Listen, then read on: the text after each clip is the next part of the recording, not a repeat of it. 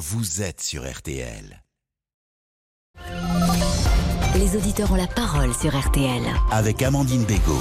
Et à la une, ces incendies en Gironde. Déjà 1700 hectares de, de pins détruits. Le premier à la teste de bûche près de la dune du Pilat. Les 6000 personnes évacuées hier soir de 5 campings n'ont toujours pas pu regagner leur lieu de vacances.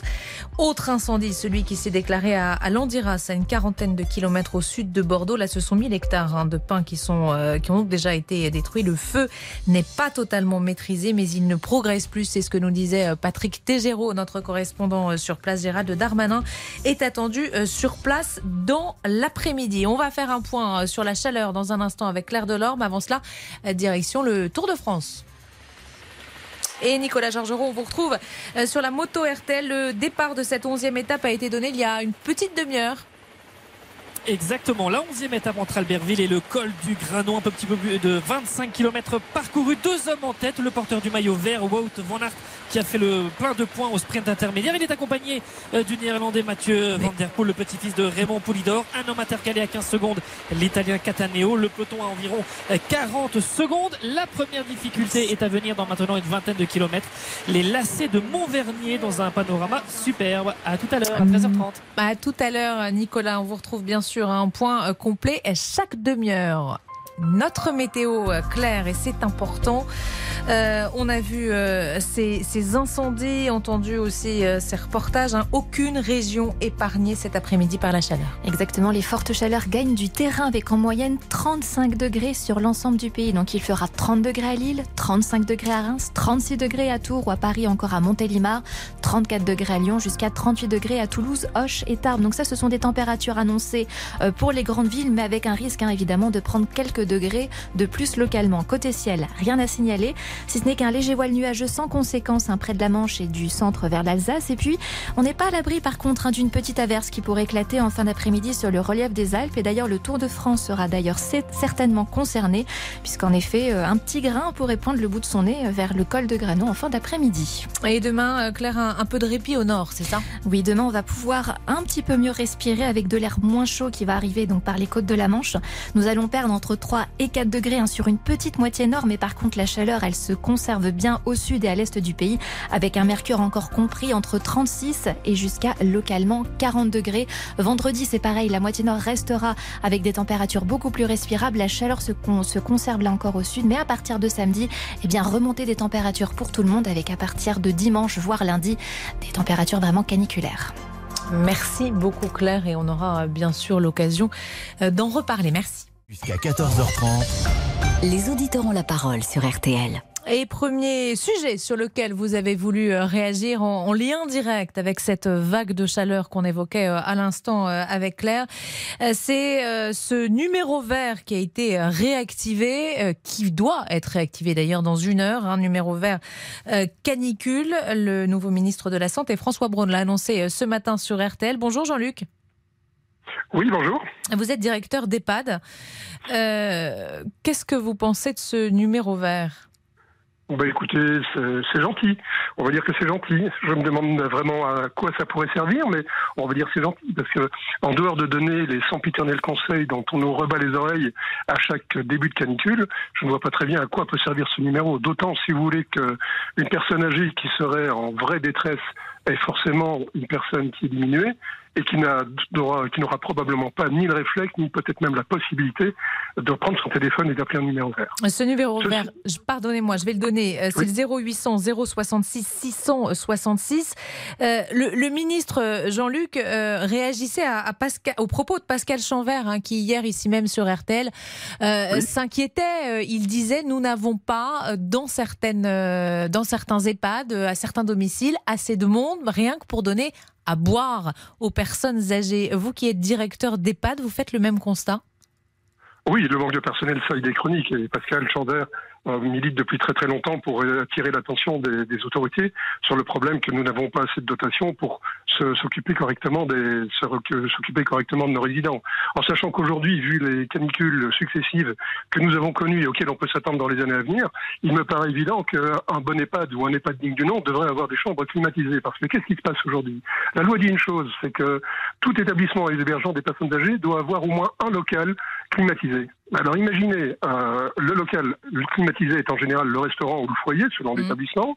Imaginez que, par temps de canicule, le résident il a deux choix, soit de baisser ses volets et de vivre dans le noir avec une re- avec une température quand même relativement assez élevée, soit d'être euh, entassé dans le restaurant ou le, le foyer avec tous les autres résidents. Imaginez un restaurant bondé ou un ou un foyer bondé avec des résidents qu'on occupe comment quand il y a un bon animateur ou une bonne animatrice elle fait du mieux qu'elle peut et elle essaye d'occuper les personnes, mais imaginez quand même l'enfer de ces personnes qui se retrouvent entassées dans, dans un local, euh, certes climatisé, c'est-à-dire ils sont censés être dans un état de bien-être, alors que dans le fait, euh, ils sont hors de leur chambre, ils sont hors de leur contact et, et ils sont vraiment entassés les uns sur les autres sans forcément avoir une occupation ou une animation. Les chambres climatisées dans les, les EHPAD, c'est quelque chose de rare encore aujourd'hui ou pas? Pas généralisé en tout cas. Oui. Et Faudrait que ce soit obligatoire d'après vous? Ah oui, oui, oui.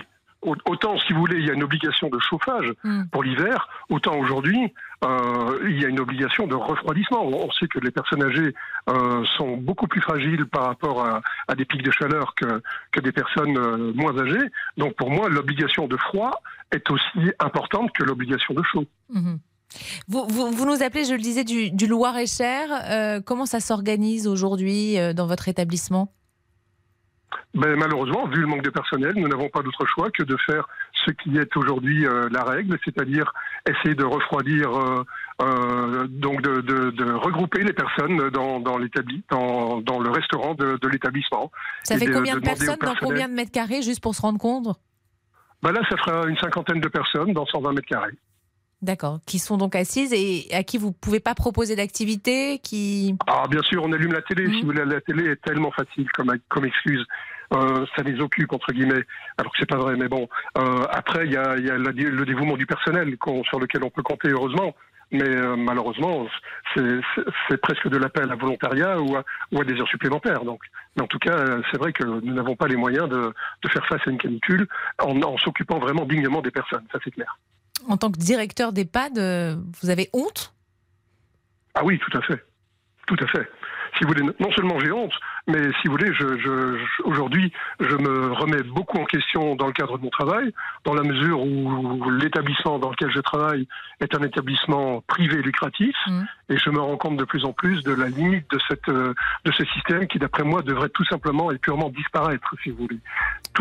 Aujourd'hui, beaucoup d'établissements auraient très largement pu climatiser toutes leurs chambres, mais bien sûr, je crois que les actionnaires auraient été un petit peu moins satisfaits à la fin de l'année. Et tout le problème est là. Le problème de moyens, si vous voulez, ou bien il y a des, EHPAD qui sont vraiment en manque de moyens, parce que les dotations sont, insuffisantes, mais il y a des EHPAD, et les scandales récents des grands groupes euh, l'ont l'ont révélé au grand jour, c'est que malheureusement, il y a, des priorités qui sont, qui sont, qui sont prises, qui sont faites euh, pour, des, pour des choses qui sont autres que l'objectif qui devrait être et qui doit être le numéro un de tout directeur et de tout établissement d'établissement d'hébergement pour personnes âgées, surtout dépendantes, c'est le bien-être du résident. Mais ça, malheureusement, ce n'est que rarement le cas. Alors, il ne faut pas jeter l'opprobre sur tous les EHPAD. Il y a des très bons petits EHPAD. Euh, J'en veux pour preuve aussi certaines associations qui font un boulot fantastique. Mais je trouve vraiment que là, c'est un domaine où le privé commercial ne devrait pas avoir sa place. Et je trouve que le milieu associatif euh, offre beaucoup plus de garanties de bien-traitance et de, et de, de respect de la personne âgée que le font les, que le font le- les EHPAD lucratifs. Euh, Jean-Luc, si vous voulez bien, on va marquer une toute petite pause. Vous restez avec nous et puis on va accueillir euh, d'autres auditeurs, mais avec vous, parce que c'est important d'avoir votre témoignage si vous avez un tout petit peu de temps pour, pour continuer à échanger. À tout de suite sur RTL. Les auditeurs ont la parole. Amandine Bégaud. Les auditeurs ont la parole sur RTL. Avec Amandine Bégaud. Et Laurent Tessier, bonjour Laurent. Bonjour Amandine, bonjour à tous. Vous réagissez au 3210 à la présence de François Braun ce matin sur RTL. Le ministre de la Santé est venu avec une annonce et un appel pour faire face à cette vague de chaleur. Il y a eu euh, des défaillances lors de la préparation et après l'événement, avec là aussi. J'ai demandé que le, le numéro vert canicule info service hein, soit remis en place aujourd'hui à 14h. J'en appelle à la, à la solidarité au, au sein de, au sein de nos quartiers, au sein de nos villages, pour euh, surveiller, protéger les, les personnes les plus à risque, les personnes les plus fragiles. La canicule, il faut aussi apprendre à vivre avec. Euh, Nos, nos concitoyens du sud de la France ont les bons réflexes. Euh, ça n'empêche rien, mais quand même, il faut qu'on ait les mêmes réflexes dans le nord de la France. Et je vous rappelle ce numéro vert, le 0800 06 66 66. Est-ce bien suffisant? Vous êtes professionnel de santé, notamment dans les EHPAD. Qu'attendez-vous du gouvernement? Appelez-nous dès maintenant au standard 3210 3210 100 sur votre téléphone. Et justement, continuer à, parler euh, de, ce sujet des EHPAD euh, avec euh, Jean-Luc, directeur d'un EHPAD dans le Loir-et-Cher. Jean-Luc, si vous le voulez bien, on va accueillir Michel. Bonjour Michel.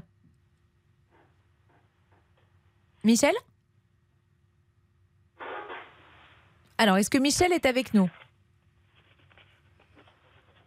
Alors, on, on prendra Michel un petit peu plus tard. Emmanuel, bonjour. Bonjour. Vous êtes vous un infirmier, vous nous appelez euh, du, Pas-de-Calais. Euh, vous, vous avez sans doute entendu ce que nous disait euh, Jean-Luc sur ce qui pouvait se passer dans certains EHPAD.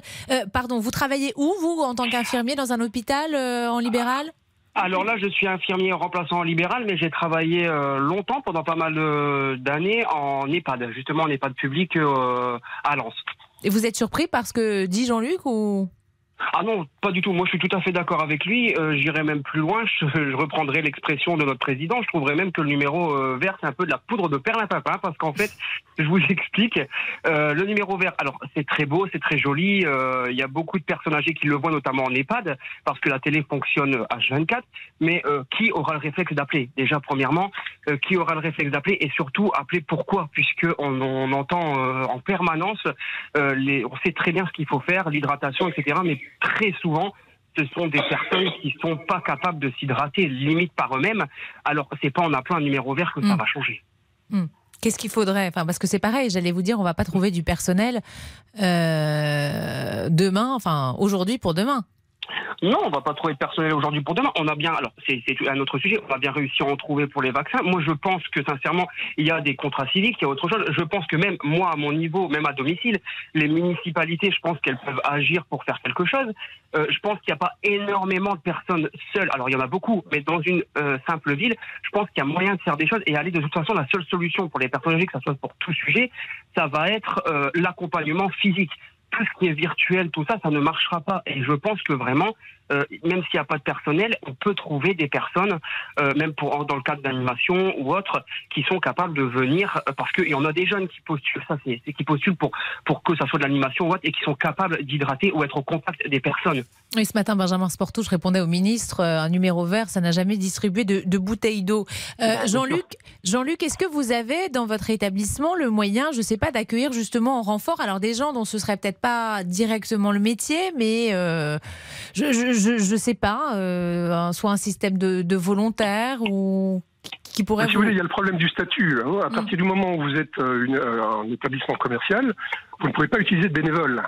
Ou alors c'est vraiment très encadré vous avez toujours le risque que ce bénévolat soit, mm. soit remis en cause et que du coup vous risquez une taxation, vous risquez beaucoup de problèmes. Donc le bénévole, euh, dans le cadre d'un EHPAD associatif, sans aucun problème, ils peuvent le faire. Encore faut-il les trouver, parce que le bénévolat aujourd'hui devient un peu plus compliqué qu'il y a quelques années. Mais euh, en fait, non, c'est du volontariat. Euh, on peut parfois compter sur des, sur des familles qui sont proches ou des choses comme ça. Mais ce qui n'est pas normal, si vous voulez, c'est d'être dépendant du bon vouloir, soit du personnel, soit des proches, alors que ça devrait être institutionnalisé et que la protection du chaud et toutes les mesures pour protéger du chaud doivent être au moins aussi efficaces que celles protégeant du froid. Alors je rejoins complètement Michel sur ce qu'il vient de dire. Heureusement que nous avons euh, des personnes, surtout au niveau des municipalités, on a aussi des, des gens comme la DMR qui font un travail fantastique et qui sont très proches des, des personnes qu'ils accompagnent. Et c'est vrai que c'est cette proximité-là qui peut être la solution pour les gens isolés parce que je crois que le, problème se pose beaucoup plus pour des gens isolés que pour des gens hmm. en EHPAD. Je rejoins aussi complètement Michel. C'est euh, Emmanuel, pardon. Ah, pardon. Mais non, mais il n'y a pas de souci. Donc, Manuel, désolé, je me suis trompé sur ton nom. Donc, je le rejoins tout à fait quand il dit que c'est de la poudre de perlimpinpin, parce que, mais à quoi ça sert, quoi, franchement. Et je suis, je, c'est vraiment dommage que nous n'aurons jamais, parce que ce chiffre n'existera probablement jamais, le nombre d'appels et sur quoi ça a débouché, hormis le fait que vous êtes mm. face quand vous contactez, vous êtes face à un opérateur qui a une liste de questions types et de réponses types qui n'amène à rien à personne. D'un mot, vous êtes d'accord tous les deux, on a quand même tiré certaines leçons de la canicule de 2003. Bien sûr. Bah, les leçons euh, de la canicule. Oui, pardon. Les, les leçons euh, de la canicule de 2003, euh, ce qu'on en a tiré, oui, c'est peut-être, c'est peut-être être un peu plus proche au niveau, je vais dire au niveau des, ah, des radios, des télés, etc. Mais je vois pas en- tous les a- tous les ans, à chaque canicule, on répète, euh, on répète justement que le risque, c'est de renouveler ce qui s'est passé en 2003. Donc, est-ce qu'on en a tiré des leçons Euh, Point d'interrogation. Moi, je pense que et, et puis tout à l'heure, pour euh, légèrement rebondir là-dessus, on dit où on va trouver les personnes pour justement être proche des personnes âgées. Bah, où on trouve où on trouve du jour au lendemain les personnes pour avoir les appels. Hmm. Ça aussi. Mais il si faut peut-être moins de compétences que je sais pas. hein, c'est Oui, oui, bien sûr. Après, peut-être moins de compétences. Mais je pense que à travers la. Alors oui, il y a le, il y a le statut, je suis tout à fait d'accord. Mais je pense que le problème, il est bien plus profond que ça. Que ça soit pour tout, que ça soit pour les soins. C'est c'est d'ailleurs ce qui m'a fait quitter l'hôpital, hein, très clairement, puisque j'ai l'impression qu'on travaille non pas pour les personnes, on va être franc, que ce soit pour tout, mais on travaille pour, euh, je sais pas, les actionnaires ou autre, mais on, on travaille euh, pour servir, pour qu'il y ait un gain d'argent. De, de toute façon, on le voit depuis la tarification à l'acte. Alors je pense que oui, c'est un problème, la canicule, un très gros problème, mais je pense que malheureusement, ça n'avancera pas. Tant que le système sera fait comme ça, tant qu'il faudra euh, facturer à l'acte, ben, on n'avancera pas malheureusement. Malheureusement parce que oui, il faudrait climatiser les chambres, il faudrait, euh, il faudrait climatiser les chambres, il faudrait euh, peut-être remettre aux normes certains EHPAD parce que Mm. j'ai aussi travaillé au cadre de mes stages dans des EHPAD. Fallait voir les choses. Euh, ils n'étaient pas du tout, donc c'était un four. Euh, alors oui, oui, oui, il y a des choses à faire, mais malheureusement, tant que le système est fait comme ça, tant qu'on fera la tarification à l'acte, je pense que ça changera pas, malheureusement. Merci. La grande tout- leçon que la grande leçon qu'a qu'a tiré l'État euh, de, de, la, de la première canicule qui a fait tant de morts, ils se sont donné bonne conscience parce que c'est de là que date l'obligation de tout établissement de disposer d'un local climatisé, Mm. obligation qui n'existait pas auparavant. À partir de main- maintenant, donc euh, à partir de ce moment-là, il y a un local climatisé, donc je crois que beaucoup de gens se donnent bonne conscience en disant non non mais on a résolu le problème, maintenant il n'y a pas de problème. Ils ont une possibilité de, de, de se préserver en allant dans ce local climatisé, faisant fi bien sûr de toute notion de bien-être, de confort et de respect de la personne. Merci beaucoup en tout cas euh, Jean-Luc et Emmanuel pour euh, vos témoignages. On va marquer une toute petite pause. On retrouvera euh, Michel euh, qui justement est dans un EHPAD. À tout de suite. Jusqu'à 14h30. Les auditeurs ont la parole sur RTL. Votre avis nous intéresse. Appelez le 3210, 50 centimes la minute. Les auditeurs ont la parole sur RTL. Avec Amandine Bégaud. Et Laurent Tessier. Vous avez la parole sur tous les sujets au 3210. Emmanuel Macron a répondu hier aux critiques sur ses échanges dans le passé avec la plateforme Uber quand il était à Bercy, l'entreprise américaine qui met en relation directe par leur application mobile des chauffeurs VTC à des particuliers. Et l'opposition accuse le chef de l'État d'avoir défendu les intérêts d'Uber à l'époque où l'entreprise développait son implantation en France. J'ai été un ministre de l'économie qui s'est battu pour l'innovation, pour attirer des entreprises. Je me félicite de ce que j'ai fait. On a créé des milliers d'emplois. Des milliers. Donc moi je suis extrêmement fier. On introduit une espèce d'ambiance qui consisterait à dire que voir des chefs d'entreprise, en particulier étrangers, ce serait mal. Mais je l'assume à fond. J'ai vu des chefs d'entreprise étrangers. L'horreur. S'ils ont créé des emplois en France, suis- je suis hyper fier de cela. Et vous savez quoi? Je le referai demain et après-demain. Je conçois tout à fait qu'ils veuillent s'attaquer à ma pomme. Ça fait 5 ans et demi, je suis habitué. Très sincèrement, comme disait un de mes prédécesseurs, ça m'en touche une sans bouger l'autre. Référence à Jacques Chirac. Êtes-vous surpris par ces déclarations? Un président peut-il réagir comme ça? Vous êtes chauffeur Uber, chauffeur de taxi. Comment réagissez-vous à cette polémique? 3210, 3210. Et on attend bien sûr euh, votre appel, comme promis, vos appels. Euh, Comme promis, on va retrouver Michel. Bonjour Michel. Bonjour. Euh, Vous nous appelez euh, de Saint-Herblain, près de Nantes, Oui, et vous êtes Nantes. pensionnaire euh, dans un EHPAD? Je suis dans un EHPAD et un EHPAD formidable euh, qui n'est pas, qui n'a pas d'actionnaire, je précise, qui fait du social. Mhm. C'est magnifique. Tout le monde fait ce qu'il peut. hein, et j'ai entendu n'importe quoi, tout et n'importe quoi. Alors ça dépend, ce qu'on disait, ce que disait Jean-Luc, hein, le directeur euh, d'EHPAD qui nous appelait du Loir-et-Cher, c'est que ça dépend des je établissements. avec lui. Je suis d'accord avec lui parce que notre petite directrice euh, Véronique dit exactement pareil. On manque de personnel. Et alors, vous, vous, il s'occupe bien de vous. Et, et Oh, racontez-moi moi- comment ça se passe une journée là avec cette chaleur. Moi, c'est magnifique. Vous voyez, on est venu fermer nos steaks. euh, on a baissé nos stores. On nous, on nous a passé du brumisateur. On a des boissons fraîches. Je re- remonte de la salle à manger qui est climatisée. Moi, je n'ai que des louanges à faire de mon EHPAD. Je ne serais pas vivante, je ne vous parlerai pas si je n'étais pas venue là. Moi non plus, je voulais pas quitter ma maison. Excusez, mais je... Mais on J'ai comprend. vu la mort de près, ce sera un autre sujet si vous voulez. Mais moi, je suis heureuse ici. Je vous dis, je ne sais pas vous parler. Si- Alors. Est-ce que je peux me permettre de donner votre âge, Michel? Oui, j'aurai 97 ans le 13 novembre 1925. Euh, De- 2022 je suis né le 13 novembre, un vendredi 13 en plus. C'est une jolie date, euh, 13 Ah, novembre, euh, pour euh, effectivement, et qui euh, après euh, rappelle euh, bien sûr aussi euh, l'horreur euh, du, du Bataclan. Mais euh, voilà, quand je- j'ai dit 90 jolie date, je, je voulais du coup euh, enlever ça. Euh, En tout cas, euh, le 13 novembre euh, 1925, donc ça c'est votre date de naissance. Une petite fille mignonne comme tout. Bon, et mais c'est- magnifique quand on vous entend. euh, on n'imagine pas une seule seconde que vous allez avoir 97 ans. Et physiquement non plus. Ah. Physiquement non plus. Mais vous avez ma photo à RTL. Ah, euh, pas là sous les yeux, mais on va la, ah, on vous l'a, on nous l'a envoyé. Ben, on va la fille. chercher. Ma fille vous l'a envoyée. Hein. Et euh, vous Et disiez. vous en une autre si vous voulez demain. Bon, mais euh, eh, vous, vous disiez, euh, on manque quand même de personnel. Vous le constatez, vous, ce manque de personnel dans votre Ah, EHPAD bah, bien sûr, les pauvres petites, elles sont, elles sont arrachées, vous vous rendez pas compte. Et, et plus personne ne... C'est triste à dire, les gens ne veulent plus de CDD. Vous comprenez C'est c'est que... euh, alors... euh, et puis alors, en plus de ça, on a de tout.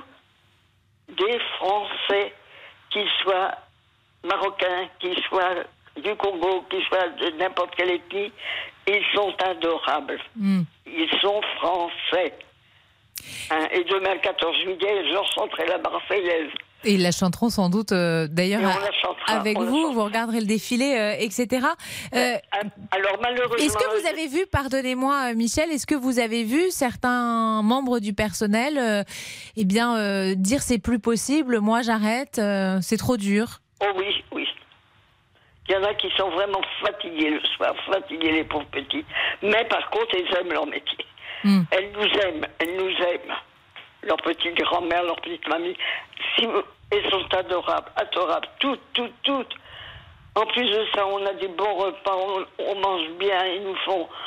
Ce midi, c'était une bonne salade piémontaise bien fraîche, un délice. Après, c'était des courgettes euh, sauce madère avec du jambon. Moi, je me suis végétarienne, je ne mange pas de jambon. Hmm. Hein, Et une euh, petite glace en dessert ou pas? euh, Non? La crème au caramel, Ah. bien fraîche. Bon. Mais en Et tout à cas, cause ça- d'RTL, j'ai pas pris mon café. ah bah alors, ah bah si, mais j'espère qu'elles vont. Là, vous êtes retourné dans votre chambre? Oui, je suis Bon, dans ma chambre. là. bon, j'espère qu'ils vont vous apporter un petit café parce que si c'est à cause de nous, ça va pas du tout. hein. Désolé, Michel. ça c'est dead. Mais si vous voulez, euh, en dehors de, je peux vous parler ainsi. Je suis, je suis à votre écoute. Bon, et ben. Non, non, c'est plutôt vous qui êtes écoute. Oui, moi je vous écoute. Je vous écoute. euh, et vous disiez juste euh, dans votre chambre là, donc euh, les volets ont été baissés et, Ah oui, et vous n'avez pas trop chaud là? Moi, je suis bien. Oh, ben, on a chaud, mais vous voyez, j'ai la chance de pouvoir maintenant, ça encore, grâce au bigot, euh, euh, grâce à mon, à mon EHPAD, d'aller au lavabo, me laver les mains et tout, mais en fauteuil. J'ai un fauteuil. Hmm. J'ai un fauteuil, il faut que je mette les freins, il faut que je, je réussis à faire quelques pas. Grâce au kiné, grâce au médecin. Je vous dis, de tout le monde, de la, du plus petit jusqu'au plus grand, du moussaillon au commandant. Hein, euh, c'est, moi, je suis dans un EHPAD magnifique. Bon, et ben ça fait du bien d'entendre ça parce qu'effectivement on, on en parle, enfin on parle souvent euh, de des horreurs qui peuvent s'y passer, euh, mais vous êtes aussi l'illustration euh, qu'il y a des bons EHPAD avec du personnel euh, dévoué et des patients euh, heureux. Euh, Michel, je vous fais des, des gros gros bisous. Oui, je vous Euh, remercie. embrassez pour nous euh, tous tous les autres résidents de, de votre EHPAD, le personnel, à Saint-Herblain, donc près de, de Nantes, euh, où visiblement on vit bien. Je n'ai pas le droit de dire le nom. Bah si, dites le nom. Ce- les bigourettes. Les bigourettes. Bah c'est joli en plus comme nom. 44 800 Saint-Herblain. Et voilà, s'il y a des auditeurs qui veulent vous écrire, Michel, et ben, comme ça, ils savent où vous écrire. Merci beaucoup. euh, prenez soin de vous, euh, surtout. Et puis, euh, continuez à, à écouter RTL. À très vite, Michel. On va marquer une toute petite pause. On revient dans un instant. À tout de suite. Les auditeurs ont la parole. Amandine Bégaud. Politique, sport, culture, l'actualité complète en un clic sur RTL.fr. RTL, Tour de France 2022. Et sur la route du Tour, sur la moto RTL, on vous retrouve Nicolas Georgerot. Ça fait quoi Une heure de, du départ? Exactement, exactement une heure avec euh, cette onzième étape entre Albertville et, le col du, du, Granon et le premier temps fort de cette journée, la première des quatre ascensions, les lacets de Montvernier, 50 km parcourus et les 20, 20 coureurs qui sont en tête sont dans cette ascension qui fait 3 km 400 et vraiment euh, le paysage est, est, somptueux et superbe. Alors il y a cinq Français, Laporte, Chérel, Barguil, Galopin et Latour dans ce groupe de 20 où il y a également le porteur du maillot vert, Van Aert ainsi que Mathieu Van Der Poel. L'écart avec le peloton, le peloton aussi qui vient euh, d'entamer cette ascension. 4 minutes au dernier pointage. Prochain point sur cette roue du Tour, Amandine, dans une demi-heure. On sera là, bien sûr, fidèle au poste. Merci beaucoup, Nicolas. Les auditeurs ont la parole sur RTL. Avec Amandine Bégaud. Laurent, on a beaucoup parlé euh, de la situation dans les EHPAD et ce, ce numéro vert euh, canicule hein, que relance le ministre de la Santé. On va continuer à en parler avec Franck dans un tout petit instant. Euh, quoi d'autre au programme? Eh bien, vous pouvez réagir sur d'autres sujets. 28,16 euros, c'est le prix de notre panier RTL en juillet qui contient des produits du quotidien, notamment du sucre, des pâtes, des céréales. Cinquième mois de hausse, plus 18% tout de même depuis le mois de février. Dans le détail, ce mois-ci, c'est le café qui augmente le plus. 28 centimes supplémentaires pour un paquet de 250 grammes. Le kilo de carottes prend 25 centimes. Le tube de dentifrice fait plus 22 centimes et passe le cap symbolique des 1 euro. Enfin, si l'huile de tournesol a parfois fait son retour dans les rayons avec des étiquetages en langue étrangère, elle coûte plus cher que jamais. 3,37 euros le litre. 65% de plus qu'au mois d'octobre. Avez-vous remarqué toutes ces augmentations quand vous faites vos courses? Forte hausse aussi des produits de marque distributeur, plus 20%. Comment faites-vous au quotidien? Devez-vous vous priver par exemple de certains produits? Quelles sont vos astuces pour réduire le montant sur le ticket de caisse? Nous attendons vos appels dès maintenant au standard 3210. Et on va tout de suite retrouver comme promis Franck. Bonjour Franck. Oui, bonjour Amandine. Infirmier. Bonjour oui. Vous nous appelez des, des, Alpes. Alors vous, vous trouvez que c'est plutôt non des Alpes-Maritimes. Des... Ah pardon, oui Nice. Oui oui oui. Non mais attendez, j'avais pas vu, j'avais pas vu. Je, je, lisais mal ma petite fiche. Euh, en plus, il y a marqué Nice avant Alpes, donc oui, Alpes-Maritimes forcément. Euh, petite, oui. Euh, vous vouliez me parler de ce numéro vert -hmm. réactivé ce matin par François de Braun, le ministre de la, la santé. -hmm. Vous trouvez que c'est une bonne idée? Là, c'est une offre comme les autres. Donc, je voudrais faire un petit bisou à Michel qu'on vient d'entendre. Ah oui. Notre super mamie 2022 RTL. Elle mérite des bouquets de fleurs, une montre RTL, almanach RTL, qu'on lui fasse des gros bisous. On, on moi, va s'arranger pour lui envoyer tout ça. Ouais, voilà. Et moi, je suis, moi, donc, pour ce numéro vert, moi, je trouve que c'est une offre supplémentaire en plus. Parce que si ça permet d'éviter que le standard du SAMU des pompiers soit submergé, pourquoi pas? Ça peut être une option, une offre comme une autre.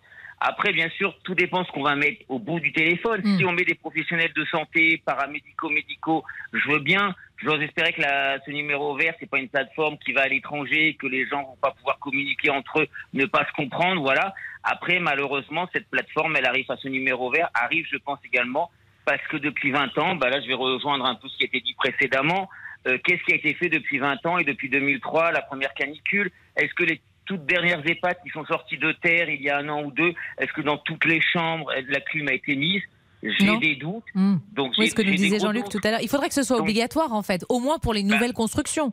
Bah, tout à fait, que les anciennes, au fur et à mesure, elles le fassent. Mais encore une fois, si Orpea et les autres euh, font, euh, ce sont des, des EHPAD à but lucratif, excusez-moi, si elles ont de l'argent, euh, beaucoup d'argent, elles auraient dû progressivement mettre une clim réversible pour chauffer mmh. et puis euh, pour euh, refroidir les chambres. Parce que moi, hier, sur RTL Soir, j'ai entendu une directrice d'EHPAD, je ne sais plus où, mais on peut retrouver en podcast, elle est repassée hier à 18h, euh, qui disait qu'elle allait mettre des licans et des, des, fauteuils dans la pièce commune. Dans la pièce commune, c'est ce que, mais, mais c'est un peu ce que nous disait Jean-Luc tout à l'heure. En fait, le problème, ben oui. c'est que, on, du coup, on regroupe tous les résidents dans une même pièce qui certes peut être grande, mais Mais Amandine, ça s'appelle du harcèlement à la personne Hmm. Mais âgée. bien sûr. Comme si, une perso- comme si une personne âgée va dormir sur un lit de camp ou sur un fauteuil qu'elle est 80, 85 ou même 75 ans. Et puis À elles n'ont pas forcément envie de passer 12 heures avec euh, 50 Eh autres ben, personnes voilà. dans une pièce. Et, et on est bien d'accord. Donc, alors que si les chambres étaient déjà équipées, voilà. Donc, il y a un manque, il y a, y a rien n'a été fait. Il faudrait peut-être une commission d'enquête parlementaire sur ce qui a été fait depuis 2003. Mais là, je pense que c'est une offre supplémentaire. Ça marche ou ça marche pas. Mais moi, je suis plutôt optimiste. Hein, je suis de nature optimiste. Après, bah, c'est sûr que si ce numéro vert ne marche pas, bah, il faudra le fermer. Mais, euh, mais En tout cas, ça résoudra pas le problème de personnel, on est ah non, on est d'accord. bien d'accord. On est bien d'accord. Faut une commission d'enquête, faut, faut une table ronde, faut un Grenelle si vous Mais voulez. ou enfin, on en fait tout le temps, non Des Grenelles, des tables rondes, des. Bah oui, mais, mais qu'est-ce qu'on attend? Si les parlementaires, ils ont déjà pas mal de boulot, on peut peut-être aussi aider les parlementaires et qu'après, ils, ils- juste, ils en débattent. Mais à un moment, ça fait 20 ans, le 2003, la première canicule. hein. Donc, euh, moi, euh, alors, voilà, je suis optimiste pour ce numéro vert. Faisons euh, dans un mois ou deux ou à l'automne un bilan. Et puis on verra si ça a été efficace, pas efficace, et s'il faut l'améliorer, pas l'améliorer. Mais si ça permet encore d'éviter que le SAMU, les pompiers, et si c'est dans le même principe que la fameuse téléalarme, au moins euh, ils appuient dessus, ils sont rattachés au numéro vert.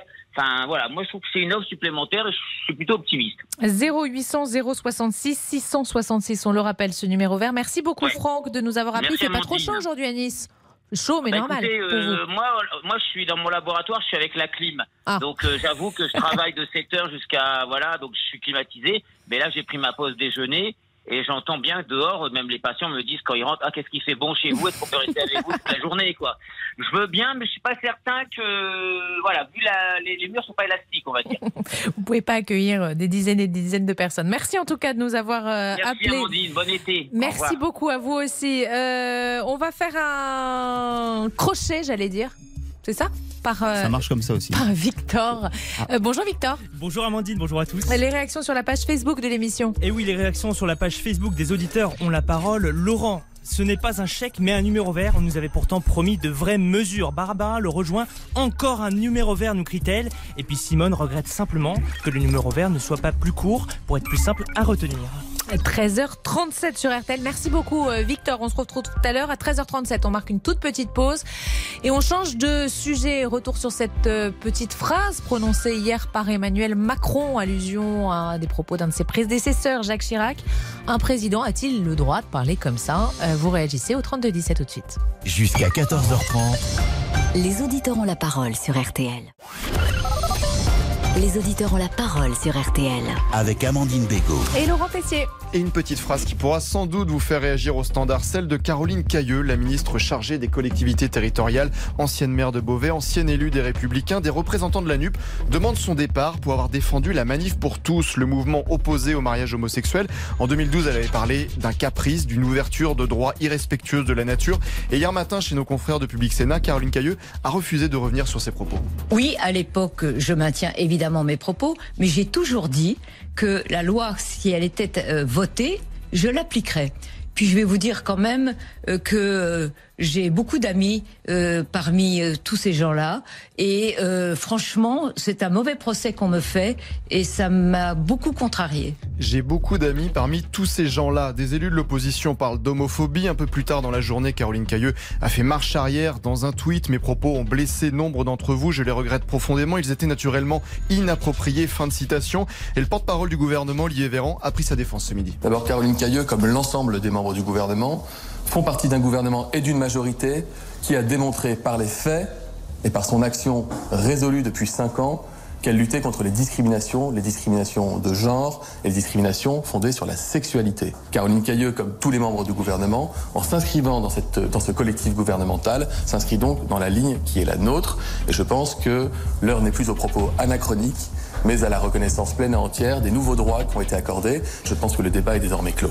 Mais peut-être pas pour vous. Vous pouvez réagir dès maintenant au standard 32 10 3 2 1 0. Et à partir de 14h, c'est ça Laurent, on parle vacances. Ah Amour oui. de vacances, c'est ça vous Vous vouliez parler? souvenez-vous de votre premier amour de vacances? Ouais. Ah, c'était qui? Ah non, je vous en parle pas. Son secret. prénom Non, on non, peut pas? Non plus. Bon, on va essayer de savoir Rien ce qui est en sortie. Ah, c'est secret. C'est secret. C'était où? Euh, je vous en parle pas. Aïe, aïe, Ah, pas du aïe, tout, aïe, on n'arrivera pas. On n'arrivera On pas. y arrivera, Bah. En même temps, je rappelle qu'il y a peut-être belle maman qui écoute, donc euh, peut-être gênant. Ah non, non, c'est même pas pour ça. Non, non, mais c'est faut garder C'était son petit de temps? gra- un jardin secret.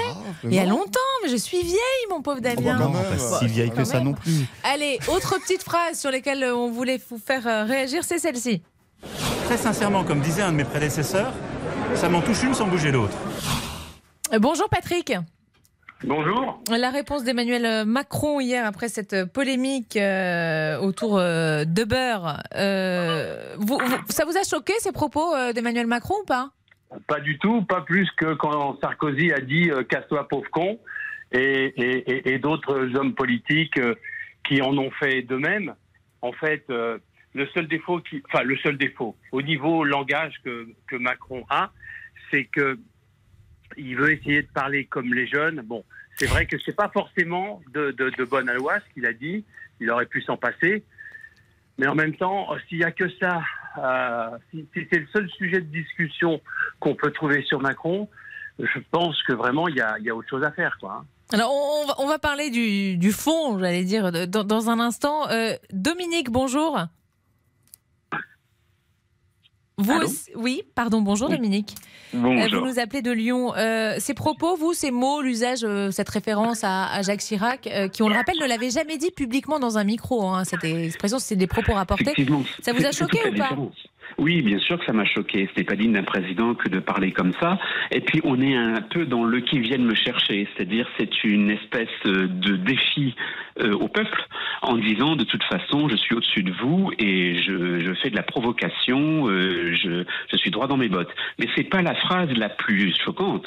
La plus choquante, c'est de dire, de toute façon, j'assume tout par rapport à Hubert. C'est-à-dire qu'effectivement, il est tout à fait content d'avoir livré euh, des jeunes euh, à une casse sociale et à devoir être employés, mais ça c'est le fond évidemment, euh, en étant sous-payés. Se- Selon vous, ça, c'est- une mauvaise chose, l'arrivée, l'implantation d'Uber en France. Alors, on va Oui, peut-être rappeler, on va peut-être rappeler pour certains de nos auditeurs euh, qui savent euh, pas forcément euh, ce que c'est que, que, que Uber. Uber, à la base, c'est une plateforme de VTC, donc des, des voitures euh, de transport euh, comme un taxi, mais qui n'ont pas leur licence de taxi, abonnés à une application et, et on paye euh, à la course. Je dis pas de bêtises, messieurs, vous êtes d'accord avec moi euh, et puis ils se sont euh, développés avec des livraisons euh, d'alimentation, enfin de, de restaurants, de restauration. Puis bon, plein, plein de choses. Et ça a même donné ce qu'on appelle l'ubérisation ou pas du marché du travail, qui, qui, qui est un, Ouais. un autre concept. Ouais. Patrick, vous, vous trouvez que c'est une bonne chose? Bah, évidemment, c'est dans, l'air du temps. C'est l'évolution des mœurs et du marché. C'est pas pour rien que tous ces métiers, on, on le vend en poupe. Et quand j'entends euh, votre auditeur précédent, bah, évidemment que je respecte bien entendu, euh, euh, euh, j'ai l'impression d'entendre la même chose que les hommes politiques que j'entends à la radio depuis deux jours, en disant euh, plutôt que de livrer des, des- des gens à Uber pour qu'ils deviennent chauffeurs, ils auraient mieux fait de leur donner un salaire, de les mettre salariés et, et- et comme ça, au moins, ils auraient euh, tout ce qu'il faut. Mais est-ce qu'ils ont déjà pris un Uber Ils savent ce que c'est un Uber Est-ce qu'ils savent à quoi ça ressemble? Jamais. Eux, ils ont la voiture avec le chauffeur, donc ils savent pas ce que c'est qu'un Uber. Est-ce qu'ils ont déjà discuté avec un chauffeur de Uber Non, jamais, puisqu'ils les ont jamais vus. Euh, moi, je me prends souvent des Uber, je peux vous dire.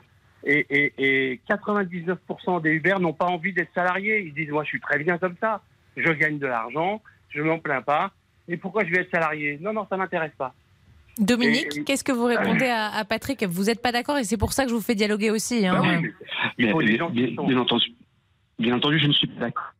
Vous avez été mis en attente. Ne quittez pas. Alors Dominique, on a un petit souci de connexion. On vous a retrouvé Dominique ou pas? Non, alors on va retrouver Dominique dans, un instant. Euh, Patrick, vous trouvez, vous, euh, que c'est le rôle d'un ministre de l'économie? Et là, je, je vais encore plus loin finalement Oui, dans le débat, et dans c'est ce qu'on ce qu'on reproche, enfin ce que certains reprochent à Emmanuel euh, Macron. Euh, Est-ce que vous pensez vraiment euh, que c'était le rôle du ministre de l'économie que de d'aider à l'implantation d'une société euh, comme ça en France? Le rôle d'un ministre de l'économie, en tout cas c'est ma conception, c'est de faire tout pour que l'économie du pays dans lequel il est fonctionne. Si le ministre de l'économie à son époque pense que la Uber, le- l'Uber- enfin, Uber est, un, est une bonne chose, ben, il a poussé à Uber. Voilà. Comme d'autres euh, ont poussé pour d'autres choses, ça fait partie des convictions du ministre de l'économie.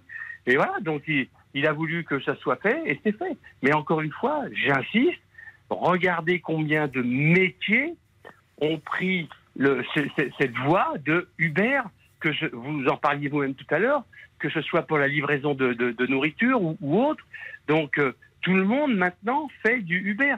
Si c'était vraiment nul, bah, ça se saurait quand même. Et et il n'y aurait pas autant de gens qui se mettent à faire du Uber. Dominique, on vous a retrouvé. Oui, merci, excusez-moi. Donc, euh, effectivement, moi je dis qu'une chose n'est pas forcément bonne parce qu'elle est nouvelle. Et deuxième chose, toutes ces personnes qui disent que c'est super de travailler pour Uber ne se rendent pas compte que c'est de la courte vue. C'est-à-dire que euh, elles vont se retrouver après avec des retraites moindres, avec euh, des problèmes si elles sont malades, avec euh, des cotisations euh, donc euh, maladie qu'elles auront moindres. Donc Sauf que Patrick vous moindre. dirait que c'est mieux que par exemple d'être au chômage. Mais justement, c'est- une voie de garage. C'est-à-dire que concrètement, ces personnes vont se retrouver un jour, si jamais elles ne peuvent plus faire leur activité, sans rien, elles n'auront pas cotisé au chômage, donc elles n'auront pas droit au chômage. Et donc, du coup, elles se retrouveront dans la, la Et précarité. pourquoi ils cotisent pas Bien sûr que c'est qu'ils cotisent, non Non, ils cotisent pas. Vous êtes indépendant. Ils sont auto-entrepreneurs, non pas, Ils cotisent- Vous êtes ah oui, non, oui. auto-entrepreneur. Ils Vous êtes auto-entrepreneur, vous êtes indépendant. Et donc, du coup, si le, du jour au lendemain, vous fermez votre activité, vous n'avez plus rien Hum. et vous n'avez pas cotisé au chômage, donc vous n'avez rien. Et donc, du coup, ces personnes, effectivement, à courte vue, ça les aide peut-être, mais en tout état de cause, c'est un danger absolu. Donc, effectivement, euh, on peut trouver des gens qui, qui chantent au-dessus d'un volcan, mais en tout état de cause, le volcan, il est là. Et moi, je pense que ce sera une casse sociale à plus ou moins long terme. Merci beaucoup Dominique, merci aussi à, à vous Patrick de nous avoir appelés. Je vous souhaite un, un très bel été euh, à tous les deux. Merci. Ah, on se retrouve dans un tout petit instant. Euh, on va parler d'un autre sujet, tiens, le, le pouvoir d'achat. À tout de suite. Les auditeurs ont la parole. Amandine Bégaud. Les auditeurs ont la parole sur RTL. Avec Amandine Bégaud. Et Laurent Tessier. Et nous attendons vraiment vos appels dans quelques minutes au standard avec cette question fabuleuse. Vous souvenez-vous de votre premier amour de vacances C'est un beau roman, c'est une belle histoire. C'est une romance. Avez-vous connu quelques amourettes d'été? Un Français sur deux a déjà vécu une histoire d'amour en vacances. Racontez-nous ce moment. En Combien de temps êtes-vous resté en contact? Est-ce vraiment une histoire sans lendemain? Une histoire sans lendemain. Ah, je me lasse pas de cette chanson de Christophe Ritter, c'est merveilleux. Appelez-nous dès maintenant au 3210. Vous en souvenez, vous, de votre Oui. premier amour de vacances Alors, Comment elle s'appelait ma, ma compagne travaille, donc elle n'écoutera pas l'émission. Elle s'appelait Pascaline. C'était Et au elle le sait camping pas. à Valras. Oh non, non, non, Ah, parlé. vous n'avez jamais bah. parlé de ça Bon, si, c'est pas quelque chose dont on parle Non, non, non. Ah bah, tiens, on demandera aux auditeurs s'ils en ont parlé avec leur... euh, Je pourrais lui en parler alors ce soir au joint, point joint. Non, toujours pas. Mais pas avec vous, non. On n'y arrivera pas, on n'y arrivera pas. Il n'y a personne d'autre que nous trois. On est juste entre nous. C'est un quelle région secret, on dira rien. la région. Dans le sud. Ah, Ah. Euh, C'est c'est vaste. C'est vaste. Euh, nous allons parler pouvoir d'achat à présent, 13h51 sur RTL. Euh, et on va accueillir euh, Charles. Bonjour Charles. Oui, bonjour.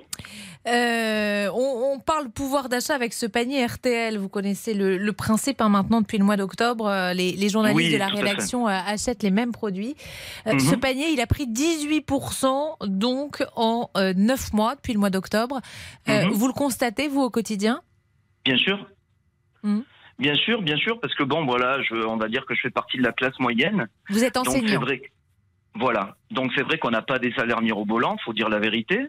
Euh, alors sans trop me plaindre non plus, mais enfin on est vraiment dans la tranche de, de- des salaires que, enfin des, familles qui ne touchent, qui n'ont aucune aide, euh, voilà, euh, quelle qu'elle soit, et qui doivent se débrouiller donc avec le salaire que, qui, qui, voilà, que, qui, qu'ils ont. Et euh, je me rends compte en fait que effectivement, euh, je, il, avant qu'il y ait, euh, qu'il y ait cette inflation, cette hausse des prix et cette hausse des carburants, parce que quand même faut en parler, parce qu'il n'y a pas que l'alimentation, les carburants c'est quand même ça pèse très lourd, très très lourd sur le budget. Euh, avant, j'avais une forme d'insouciance, par exemple, lorsque j'allais faire les courses. Vous voyez, euh, j'hésitais pas à me faire plaisir régulièrement en achetant des produits un tout petit peu plus, on va dire, euh, entre guillemets, hein, prestigieux. Je regardais pas forcément les prix. Enfin, Mais quoi, vraiment, par exemple bah, Il y a vraiment Ben- des choses où- sur lesquelles vous avez renoncé ou? Ben, renoncer, disons que euh, on fait, euh, je regarde davantage les prix, Mm. je, je, je, mange peut-être un peu, un peu, un tout petit peu moins de poisson, un peu moins de viande, Mm. euh, euh, et puis dans la viande, vous savez que vous avez tous tous les prix. Mm. Bon, il y a des viandes qui sont très chères, d'autres qui sont moins chères, donc c'est vrai que finalement le curseur maintenant, on a- moi je, je, j'agis avec beaucoup plus de prudence. Donc, et, et- et s'il y a bien un poste sur lequel je ne voulais pas transiger, c'était l'alimentation. Et là, je me rends compte que maintenant, ben, je regarde les prix, je fais attention, euh, je vais dans une grande surface, euh, voilà. Mais à côté de ça, je n'hésite pas maintenant euh, à rentrer dans une dans, dans, dans des grandes surfaces de, de, de discounters en quelque Mm. sorte. Enfin, vous voyez. Dans lesquels vous n'alliez Euh, pas forcément avant. Dans lesquels j'allais pas forcément avant, exactement. Charles, on va accueillir Martine. Vous restez avec nous, Charles. Oui, oui. bonjour, Martine. Oui, bonjour. Vous aussi, vous êtes enseignante, je crois Exactement, dans le Pas-de-Calais. Bon, euh, vous aussi, vous renoncez à certains achats à cause du prix? Ah bah bien sûr. Bien sûr, je suis obligée. Je suis en retraite à la fin de l'année. Je vis toute seule, j'ai un loyer à payer. Donc, résultat, je suis obligée de faire attention à ce que je dépense. Donc, il y a des choses que je ne m'achète pas. Par exemple, quoi? des bah, Par exemple, des vêtements, des chaussures, des choses comme ça. Et dans l'alimentation, est-ce que là aussi, il y a des choses sur lesquelles euh, vous faites euh, attention ou... Eh ben oui, par exemple euh, les, les fruits, les légumes. Ce matin, comme je disais là tout à l'heure à votre collaborateur et collaboratrice que j'ai eu au téléphone avant, je suis allée faire un tour à un marché qui se trouve à 3 km de chez moi. J'ai vu des cerises burla qui sont magnifiques, mais 13,90 euros le kilo. Sur le marché? Sur le marché. Même pas dans un, dans un supermarché. Ou chez un primeur, ou, euh, oui. Ah non, non, non, non, non, non, non. Je- sur le marché. Et vous n'avez pas le souvenir d'avoir payé si cher pour des cerises? Jamais de la vie. Jamais de la vie. Avant, je n'aurais, je n'aurais vu des, des prix pareils. Et vous en Le avez pas acheté du coup? Si, j'en ai acheté, Ah, mais j'en ai pas pris peu. un kilo. Hmm. Voilà. Euh, le maximum que j'avais vu précédemment, c'était 8 euros le kilo, ce qui était déjà pas mal. Hmm. Mais là, 13,90 euros, ça défie euh, l'entendement, j'allais dire. Euh, je disais plus 18% pour le panier Ouais. euh, RTL en, en 9 mois. Ça ne me surprend pas. Oui, c'est ce que vous constatez euh, Absolument. Ah oui, quand je vais faire des courses, j'en suis, euh, j'en suis euh, sidérée de, de voir la hausse des prix euh, comme ça, d'une façon phénoménale en si peu de temps. Charles nous disait, j'hésite plus à passer la, por- la porte de certains discounters. Vous aussi, vous avez fait. Ah mais absolument, et ça fait même très longtemps que je fais ça, moi. hmm. Ah oui, très Et pourtant, longtemps. vous, vous, vous, vous êtes d'accord comme Charles, vous, vous gagnez, euh, vous êtes dans ce qu'on appelle la classe moyenne. Voilà, j'ai un salaire correct. Hmm. Mais euh, j'en suis arrivée à un point où je fais extrêmement attention aussi à la facture d'électricité, à la facture d'eau. Hmm. Ah oui. Voilà. Alors, surtout l'électricité qui est en train de monter euh, à vue d'œil, hein, en flèche. Donc, euh, dès que je quitte une pièce, j'éteins la lumière. Euh, Quand euh, je ne regarde pas la télé, je la débranche. Je, débranche tout ce qui peut être débranché pour ne pas même mettre les, les appareils, même en veille. Parce que même en veille, ça consomme quand même de l'électricité. Charles, vous aussi, euh, je Alors, vous entends ben- dire oui, oui? Oui, je dis oui parce que je, je, je comprends tout à fait, euh, je comprends tout à fait cette dame. Moi, je sais que ce sur quoi j'ai beaucoup réduit, c'est le loisir. Mm. C'est-à-dire Ah oui. tout ce qui peut euh, être considéré comme euh, entre guillemets superficiel, mais qui fait quand même partie du bien-être de la vie, quand même. Quoi, Parce par exemple? on- ah ben mes sorties, euh, mes sorties simplement, mais euh, le fait d'aller au restaurant, par exemple, le fait d'aller Voilà. boire des verres, euh, le, le, le fait de, de, de, de, de m'estirper de chez moi pour prendre du bon temps, oui, eh ben ça j'ai beaucoup réduit. Voilà. Et Voilà. ça, et, et, et sans compter, euh, parce qu'on parle beaucoup d'alimentaire, mais les vêtements, c'est Oui. la même chose. Moi, je suis quelqu'un qui aime énormément, euh, voilà, euh, euh, faire des achats, faire du shopping, euh, du lâche-vitrine, acheter des vêtements, etc. Eh ben, j'ai beaucoup, beaucoup, beaucoup, beaucoup réduit. C'est-à-dire que que maintenant, vraiment, je ne fais des achats de vestimentaires euh, que euh, par triste nécessité. Et pas forcément parce que j'ai envie, comme ça, de me faire plaisir euh, et euh, d'acheter, par exemple, euh, plusieurs coloris d'un même modèle ou des choses comme ça. Voilà. Mhm. Alors évidemment, oh, oh, euh, ça peut paraître, euh, je, je, je, je demande pas. C'est être non plein. essentiel, comme on disait Voilà, à une époque. non- mais, euh, Bien sûr, c'est non essentiel. Je comprends parfaitement Mais que des personnes sont comme ça, euh, sont, sont comme ça depuis depuis toujours parce qu'elles ont des salaires encore Mm. plus bas et qu'elles ne n'achètent que par stricte nécessité au niveau vestimentaire. Mais il n'empêche que euh, j'ai vraiment réduit la voilure et à ce rythme-là, je, pardon, je me demande, je me demande jusqu'où on va aller. Parce Bon, que merci. en réalité, euh, voilà, quand vous regardez euh, l'ensemble, hein, quand vous regardez l'alimentaire, quand vous rega- regardez les carburants, euh, les loisirs, les loisirs, oui, vous voilà, l'énergie, etc. Et c'est pas pareil dans tous les pays. Il y a des pays où on paye pas aussi cher l'essence. Donc, vous savez, la Oui, guerre sauf que quand a- on regarde, alors je vais pas me faire l'avocat du diable, mais quand on regarde l'inflation chez nos voisins, notamment en Espagne, au Portugal, etc. Absolument. C'est un peu, ils sont nettement au-dessus de nous. La France est un peu en tout cas pour l'instant, grâce au, au fameux bouclier euh, énergétique, vous savez, sur les prix de l'énergie. Euh, je suis désolée, euh, je vais être obligée de vous couper parce qu'il est 13h58, il faut qu'on marque une pause. Merci beaucoup Charles, merci aussi à vous Martine. Euh, je vous souhaite un, un bel été à tous les deux.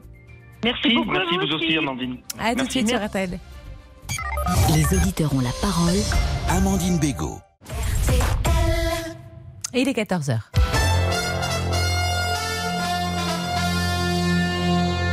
Et les trois infos à retenir avec vous, Sébastien Roxel. Bonsoir, euh, bonjour même. Bonjour Amandine, bonjour à tous. D'abord, euh, Gérald Darmanin attendu en Gironde cet après-midi. Plus de 1700 hectares de forêt de pin ont déjà été engloutis par les flammes. Deux gros incendies sont toujours en cours. L'un à Landiras dans le sud du département, un autre à la Teste de Bûche qui continue de progresser, explique la préfète de Gironde.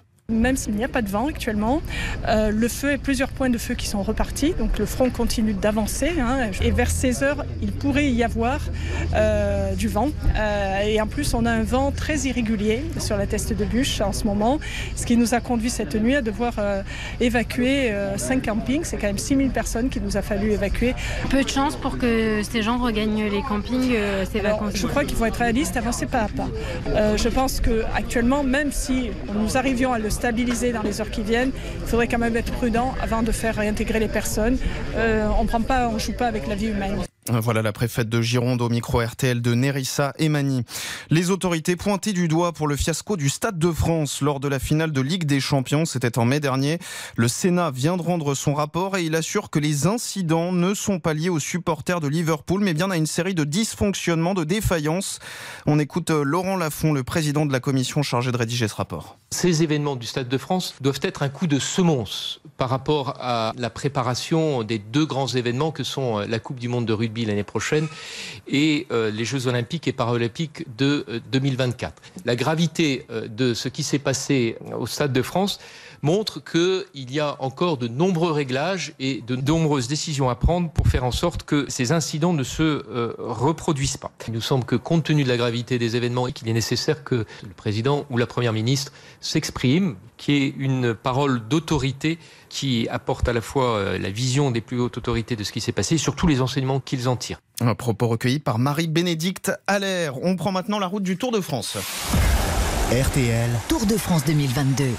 Et ça grimpe fort cet après-midi entre Albertville et le col du Granon, arrivé à 2400 mètres d'altitude tout à l'heure. On, en est où, Christian Olivier? Eh bien, tout d'abord, ce sont les chaleurs qui gagnent maintenant les euh, coureurs du euh, Tour de France. Et après les lacets de Montvernier, 18 lacets. Spectacle à couper le souffle franchi en tête par le Français Pierre Latour. Il y a une échappée de 19 coureurs qui se dessine avec le Français Pierre Latour, ses compatriotes Barguil, Galopin, Laporte et Cherel, mais également de bons et solides coureurs comme le maillot vert, Van Aert ou encore Geschke l'Allemand ou encore l'Espagnol Isaguirre ou encore l'Allemand euh, Polite. L'avance de ces euh, 19 coureurs est désormais de 7 minutes et 40 secondes sur un peloton maillot jaune avec Pogacar, Nicolas Georgerot et ses équipiers qu'on voit contrôler pour l'instant la course.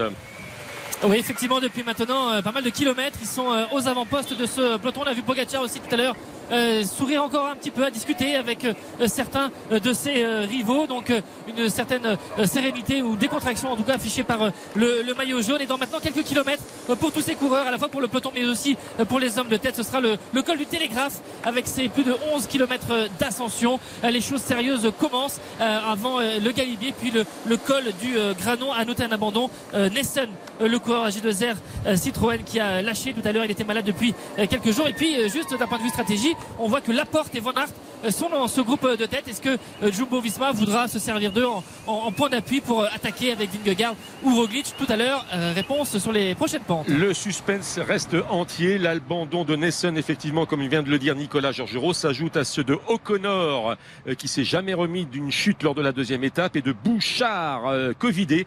Euh, trois coureurs qui renoncent donc au sein de la formation AG2R Citroën. Prochain rendez-vous RTL Tour de France à 14h30. À tout à l'heure, Christian Olivier, Nicolas Georgerot. Merci à vous de la météo. Demain, les températures vont légèrement baisser dans le nord-ouest. On aura 23 à 29 degrés dans le reste du pays. Comptez plutôt 31 à 35. Il fera encore plus chaud dans le sud.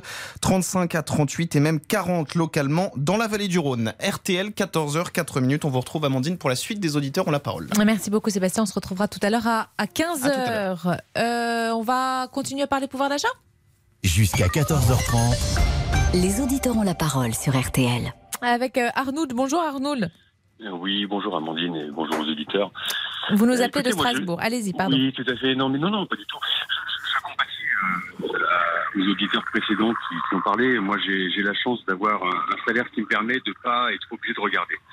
Euh, mais je comprends tout à fait, euh, côtoyant tous les jours euh, dans mon métier des gens qui sont payés au SMIC, voire un peu plus qu'au SMIC, euh, qu'il y a un réel pouvoir de un, un réel problème de pouvoir d'achat.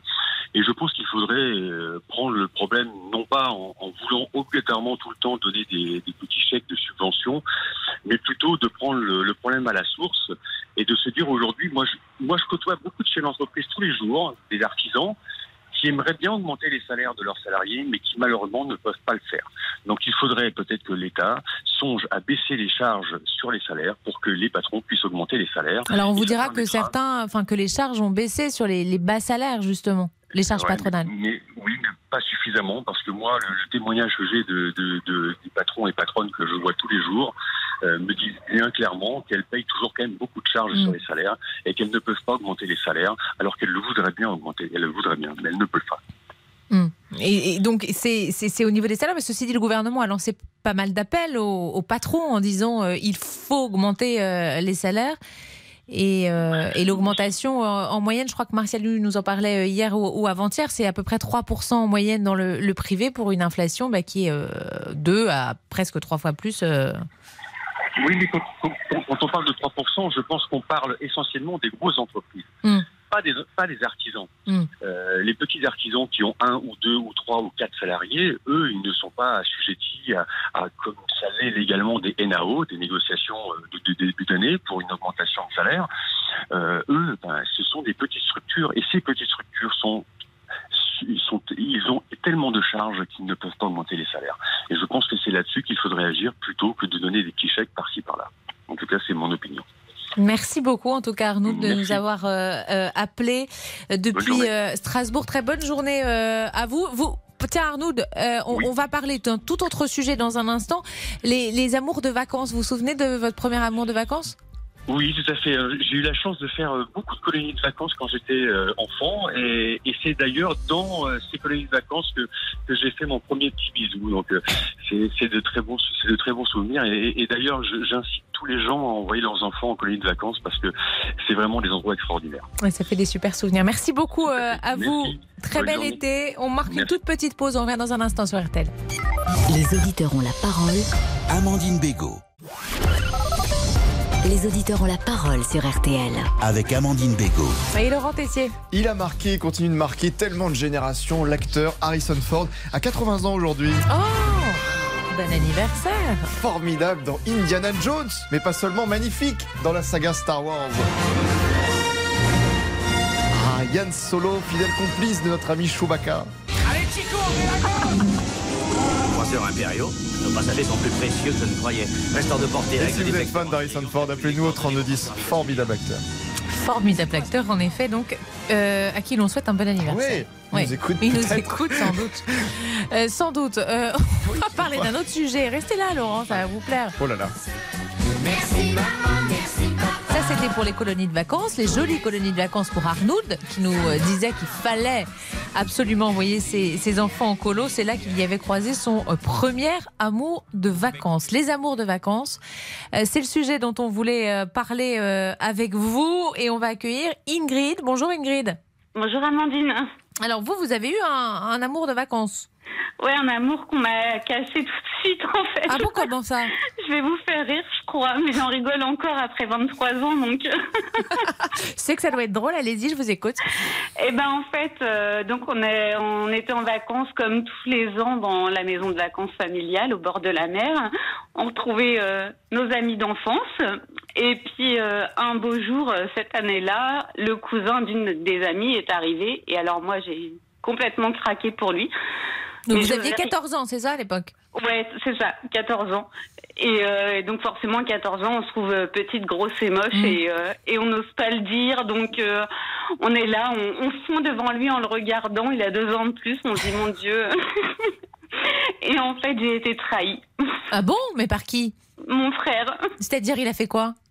Eh ben en fait, mon frère m'a pris mon téléphone portable un soir et il a envoyé un message à ce fameux garçon en lui mettant que j'aimerais que notre amitié soit plus que de l'amitié et voilà et que je craquais totalement pour lui. Ah oui, d'accord. Et du coup, il s'est Et- jamais rien passé? Et une réponse est arrivée, mais ce qu'il y a, c'est qu'il a effacé et le message qu'il a envoyé et la réponse reçue, parce que bah, il y a 23 ans, les portables, c'est c'est pas ce que Ouais. c'était maintenant. hein. Et donc, vous avez jamais su quelle était la réponse? Ça se trouve, il disait oui, avec plaisir, voyons-nous ce soir. Euh, bah, j'ai su la réponse euh, un an après. Et donc, c'était? Aux vacances suivantes, c'était bah, c'est dommage, mais je m'en vais dans trois jours. Et alors, l'année suivante, vous n'avez pas réessayé Ou peut-être qu'il vous plaisait plus? Non, mais ce qu'il y a, c'est que été hyper gênée parce qu'en fait, après réception de ce message, euh, on... moi, je continuais de voir le groupe de, de copains. Et lui, il se comportait super bizarrement et moi, j'osais rien, toujours rien dire. Enfin, voilà, j'étais au courant de rien. Et c'est sa cousine qui m'a dit, mais Ingrid, t'as envoyé un message. Je fais, mais non, c'est pas vrai. Ah oui, votre frère, vous l'avez même pas dit. Non, mais non, pas du tout. Ça, c'est pas sympa. Et du coup, du coup, euh, ma, ma copine euh, qui avait l'âge de mon frère et qui était la cousine de ce fameux garçon euh, m'a dit mais Ingrid arrête tu déconnes pourquoi tu lui dis pas? Mais je j'ai pas envoyé de message c'est pas vrai et forcément ben il y avait plus de preuves il y avait plus rien quoi et, et du coup euh, je l'ai su que l'année d'après parce que moi je voyais tout le temps mon frère qui se bidonnait mais comme c'est un vrai couillon euh, bah, de toute façon Ah oui, c'est les grands frères. non mais voilà. Et, et en fait, euh, il a avoué entre temps que c'était lui qui avait envoyé le message et, euh, et voilà quoi. Mais depuis, je suis toujours amie avec euh, Ah mon bon ami. Ah bah, comme quoi, vous voyez Il n'y a jamais rien eu. Non, non, non. Et il m'a hébergé plusieurs fois à Paris. Et d'ailleurs, comme j'ai la chance d'être invitée à une matinale de Monsieur Carpentier euh, à la rentrée, et ben, je vais être hébergée chez mon ami. Eh ben super, et on vous accueillera avec grand plaisir. Ah bah Euh, oui. Ingrid, restez avec nous. On va accueillir euh, Anne-Lise. Bonjour Anne-Lise. Bonjour. Alors vous, euh, j'allais dire c'est tout l'inverse d'Ingrid. Vous, vous avez euh, votre premier amour de vacances, euh, ou peut-être pas le premier d'ailleurs, mais en tout cas votre amour de vacances, bah, vous ne l'avez jamais quitté. Bah si, c'était le premier. C'était le premier et vous ne l'avez jamais quitté donc. Je ne l'ai jamais quitté.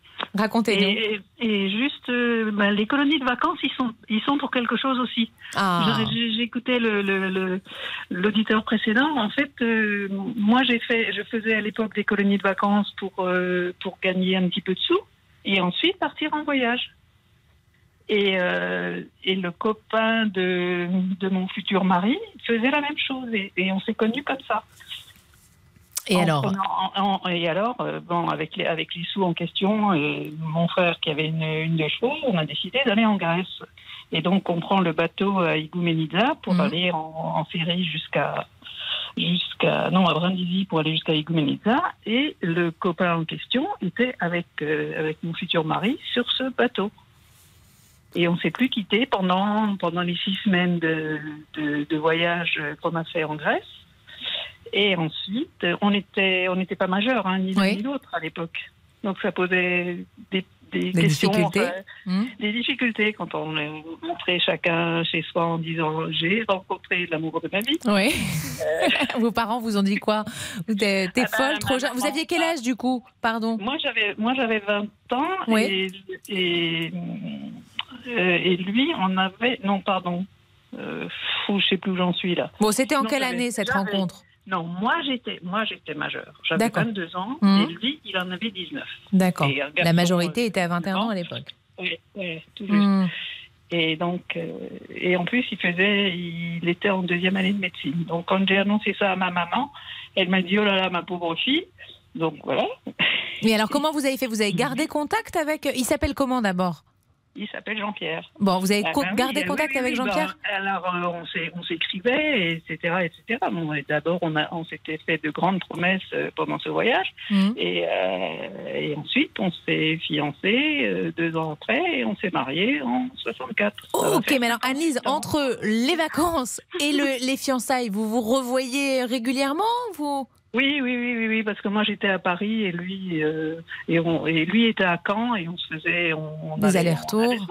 Vous allers-retours. Mais Ouais. on écrivait beaucoup, hein. on téléphonait pas parce que ça coûtait très très cher.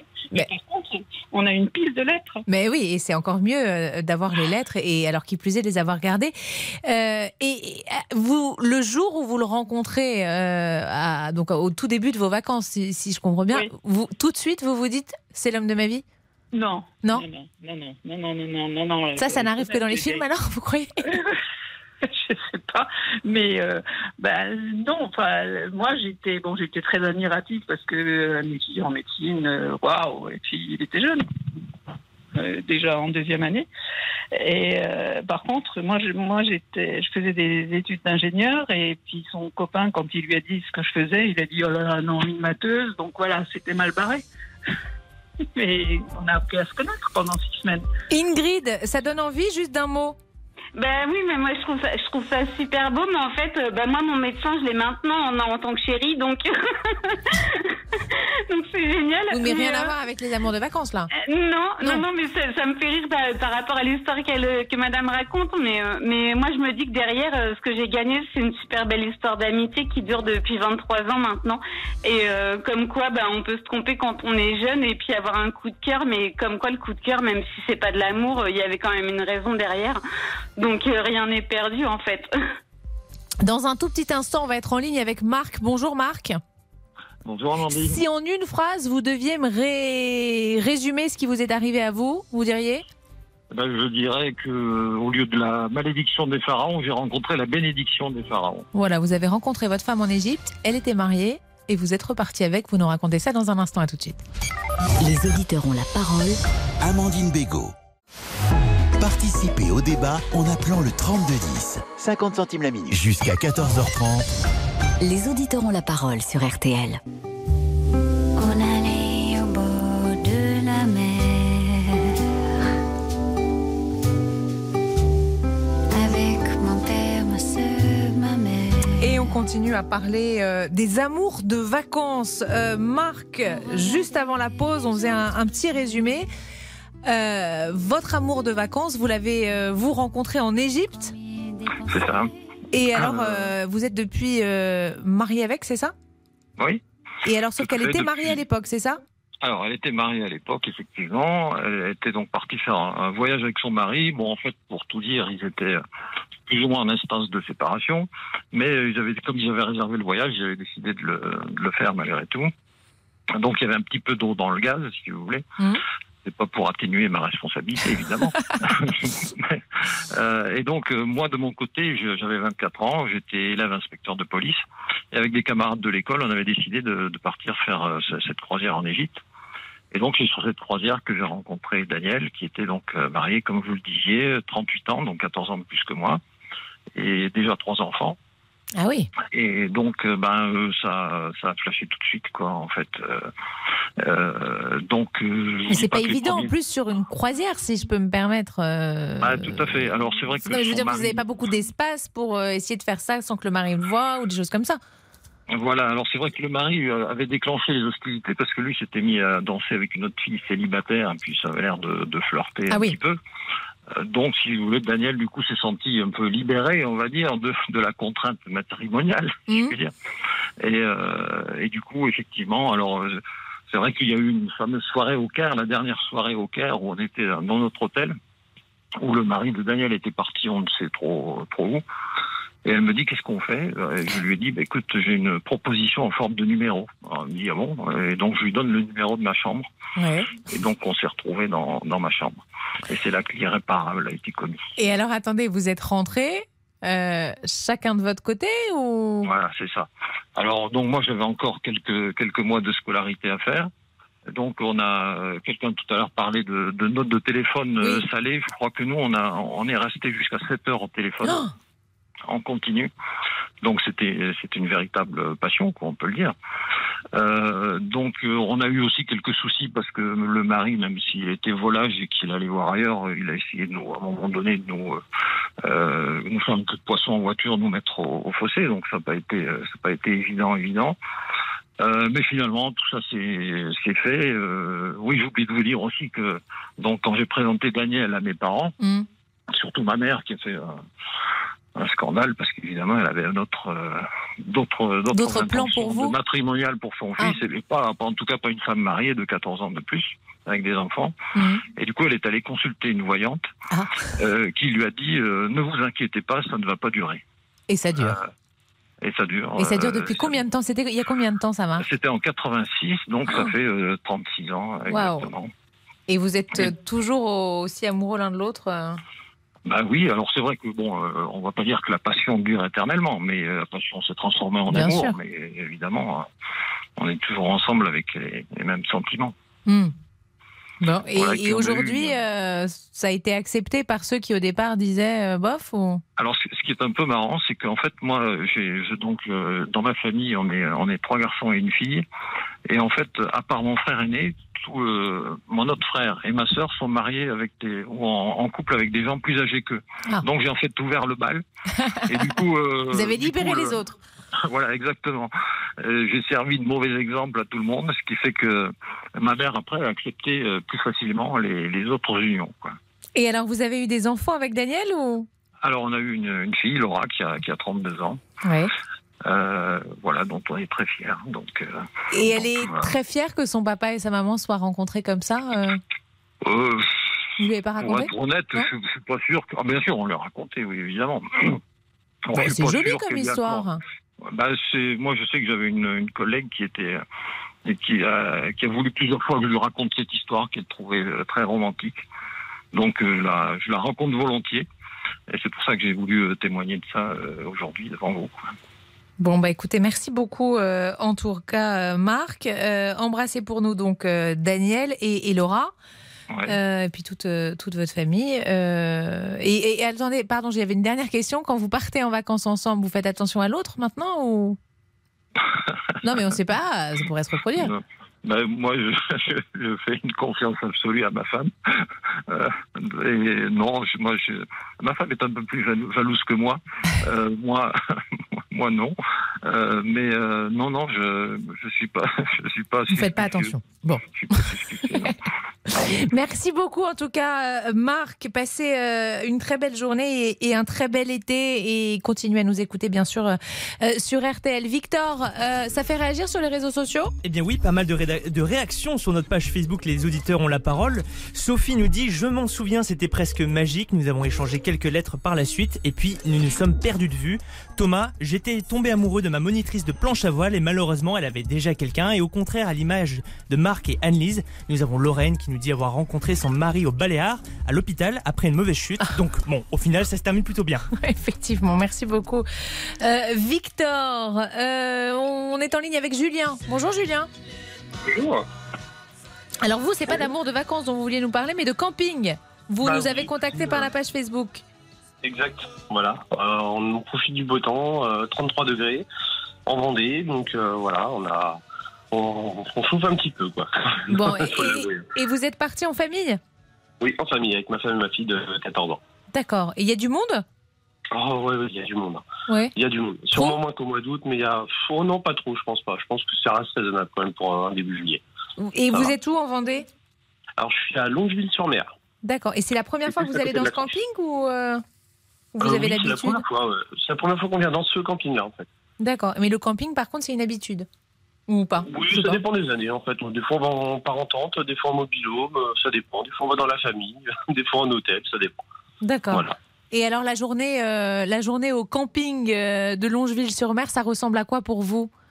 Alors déjà on se lève pas trop tôt quand même. Ouais. On essaie de se reposer un petit peu. hein. Et puis euh, bah, après, euh, c'est un petit peu aux heures chaudes, on va rester un peu à l'ombre quand même en terrasse. On boit beaucoup d'eau évidemment, Mhm. pas trop d'alcool. Oui, ah non, Et, avec euh, modération toujours. Voilà, exactement. Et puis cet après-midi, bah, vu que la marée haute est assez tard, c'est vers 17h20 je crois, bah, après ça va être direction la plage. hein. Mhm. De toute façon, hein, voilà, pour la bronzette et puis sur une petite glace en fin d'après-midi. Bah, ça, c'est pas mal comme programme. Et euh, 33 degrés, vous disiez? Ouais, Ça va, ça- 33 c'est encore respirable. Ça va, surtout en bord de mer. Oui, oui, oui, j'imagine. Et euh, vous avez euh, goûté la température de l'eau, de la mer ou enfin, Euh, je crois y a entre 18 et 20 degrés. Ah, c'est un peu froid. je Non? Oui, voilà. Mais on y rentre. hein. Une fois qu'on Bon. est dedans, ça va. Et puis quand on en sort, on apprécie la chaleur.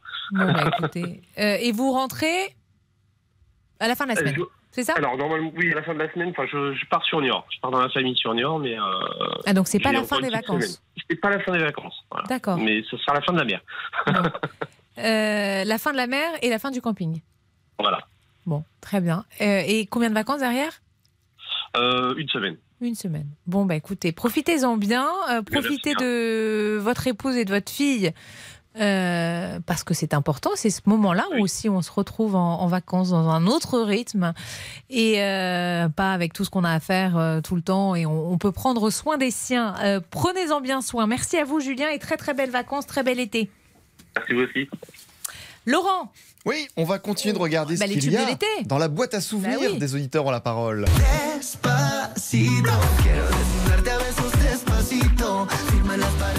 Chaque jour, c'est vrai, vous nous racontez vos souvenirs d'été, un amour de vacances, un lieu qui vous a marqué, une année qui restera jamais gravée dans votre mémoire. Benoît habite à Lille et on va voyager grâce à lui. On va aller très loin, ça va nous faire du bien. Mon meilleur souvenir de vacances, c'est une croisière en Polynésie en juillet 95. J'avais eu la chance de gagner un jeu télévisé célèbre à l'époque où il y avait une grande roue, il fallait tourner et trouver des mots. On était à deux, un pote et moi, sur ce voilier avec une, un skipper et une hôtesse à disposition. On est parti de Rayatea, euh, Taha, Wainé, et puis on a fini à Bora Bora, j'ai eu euh, le plaisir de plonger dans le lagon. Et puis le lendemain matin, toujours à Bora Bora, on est allé nourrir les raies. Un voyage inoubliable, je vous laisse imaginer la carte postale, le soleil, l'eau transparente, on voit ses pieds, c'est magnifique. tout Oh, cliché. C'est génial, des paysages paradisiaques. Huit jours sur place, dont une nuit à, à Tahiti. On vous remet des colliers de fleurs et euh, c'est le premier contact. Faut dire qu'on a fait une escale, je crois que c'était à Los Angeles cette fois-ci. Paris-Los Angeles, Los Angeles-Tahiti, euh, 24 heures de vol, un peu décalqué quand même euh, dans le décalage horaire, 12 heures de décalage horaire. Bon, je me souviens aussi d'une traversée, la première nuit en traversée entre euh, Rayatea et Taha, où j'ai eu un peu le mal de mer, moi qui l'ai jamais, mais sur le voilier, ça bougeait beaucoup. Des souvenirs, au bout de 27 ans, on s'en souvient encore. Alors on y est là. Huit jours qui ont marqué Benoît et forcément sa chanson des vacances a un lien avec son voyage. Si je devais choisir ma chanson de l'été, ça serait, bah, je crois qu'Yves a sorti euh, un voyage à Tahiti dernièrement. Et...